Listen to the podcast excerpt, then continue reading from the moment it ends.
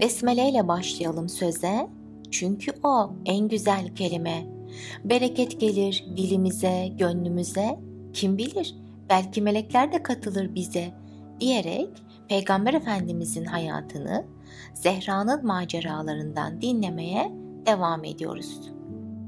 15. bölüm Tesbih Tanesi Zehra uykusundan tesbih çekilirken çıkan o hafif sesi duyarak uyandı. Bu huzurlu sesi takip edebilmek için gözlerini açtı ve karşısında dev bir tesbih gördü. Boyu neredeyse tavana değecek kadar uzundu tesbihin. Her bir tanesi ise bir yumruk büyüklüğündeydi. Zehra şaşkınlıkla iyi ama böyle odama nasıl girdin diyebildi kekeleyerek. Tesbih imamesinin ucundaki püskülleri sanki saçlarıymış gibi geriye doğru attı ve şöyle dedi. Bu hiç zor olmadı ama nasıl geldiğimi sana anlatamam.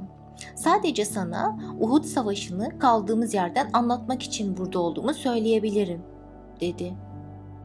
Zehra yorganını üzerinden atıp yavaşça dev tesbihin yanına gelip oturdu ve ''O zaman tanışalım benim adım Zehra.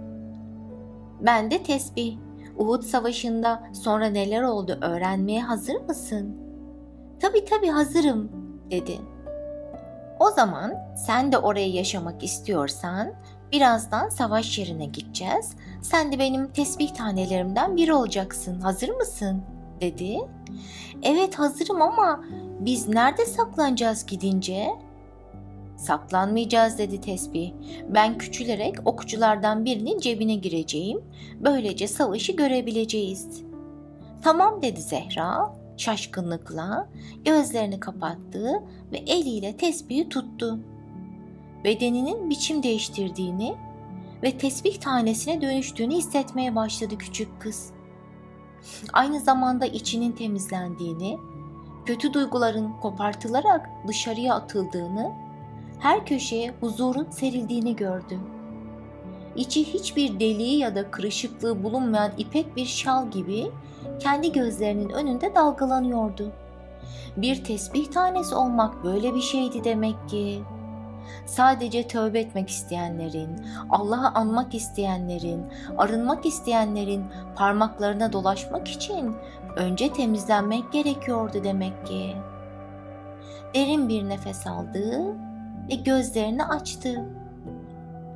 Kendini Uhud dağındaki okçulardan birinin cebinde buldu ve böylelikle okçularla beraber Uhud dağının üzerinde savaşı izliyordu Zehra.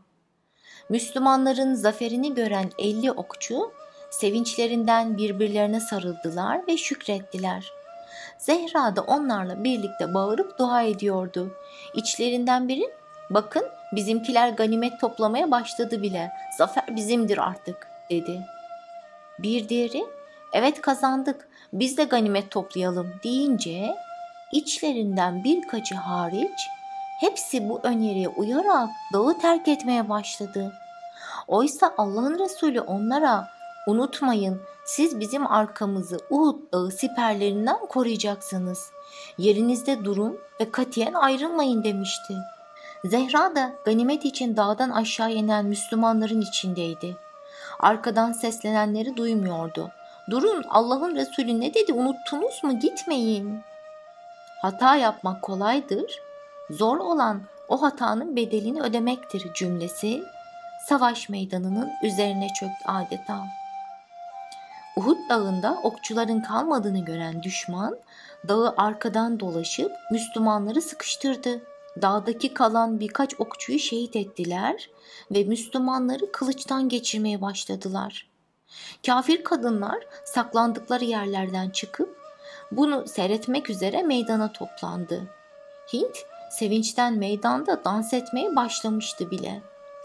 Daha sonra yaptıklarına pişman olup Müslüman olacağını bilmeyen bu kadın sevinçle savaş alanında dolaşıyordu. Hint eğer Bedir Savaşı'nda babasını öldüren Hazreti Hamza'yı mızrakla öldürmeyi başarırsa Vahşi isimli bir köleye özgürlüğünü vaat etmişti. Müslümanların sıkıştığını gören Vahşi de özgürlüğünü satın almak için bu anı bekliyordu. Hazreti Hamza gözetlendiğinden habersiz zırhsız savaşıyordu. Vahşi yayını gerdi ve oku fırlattı. Ok savaş meydanını geçti, havada esen rüzgarı geçti, Hazreti Hamza'nın bedeninin içine girdi. O yere devrilirken çöl çığlık attı.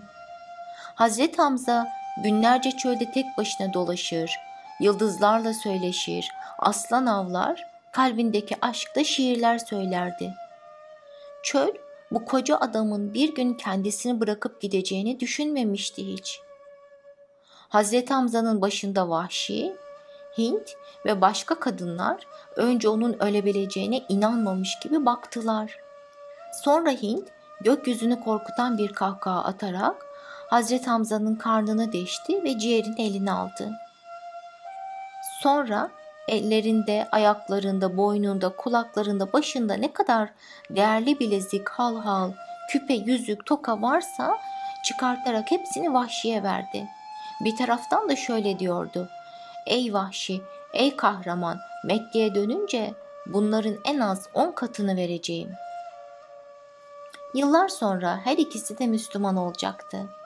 O anda bilmiyorlardı. Sonra bileceklerdi. Hint ve Vahşi tövbeyle arınacaktı.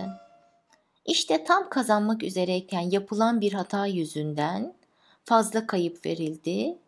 Ordu yeniden toparlanınca düşman kovalandı ve böylece zafer geç de olsa Müslümanların oldu. Zehra bunların hepsine şahitlik etmişti diyerek başka bölümlerde görüşmek üzere.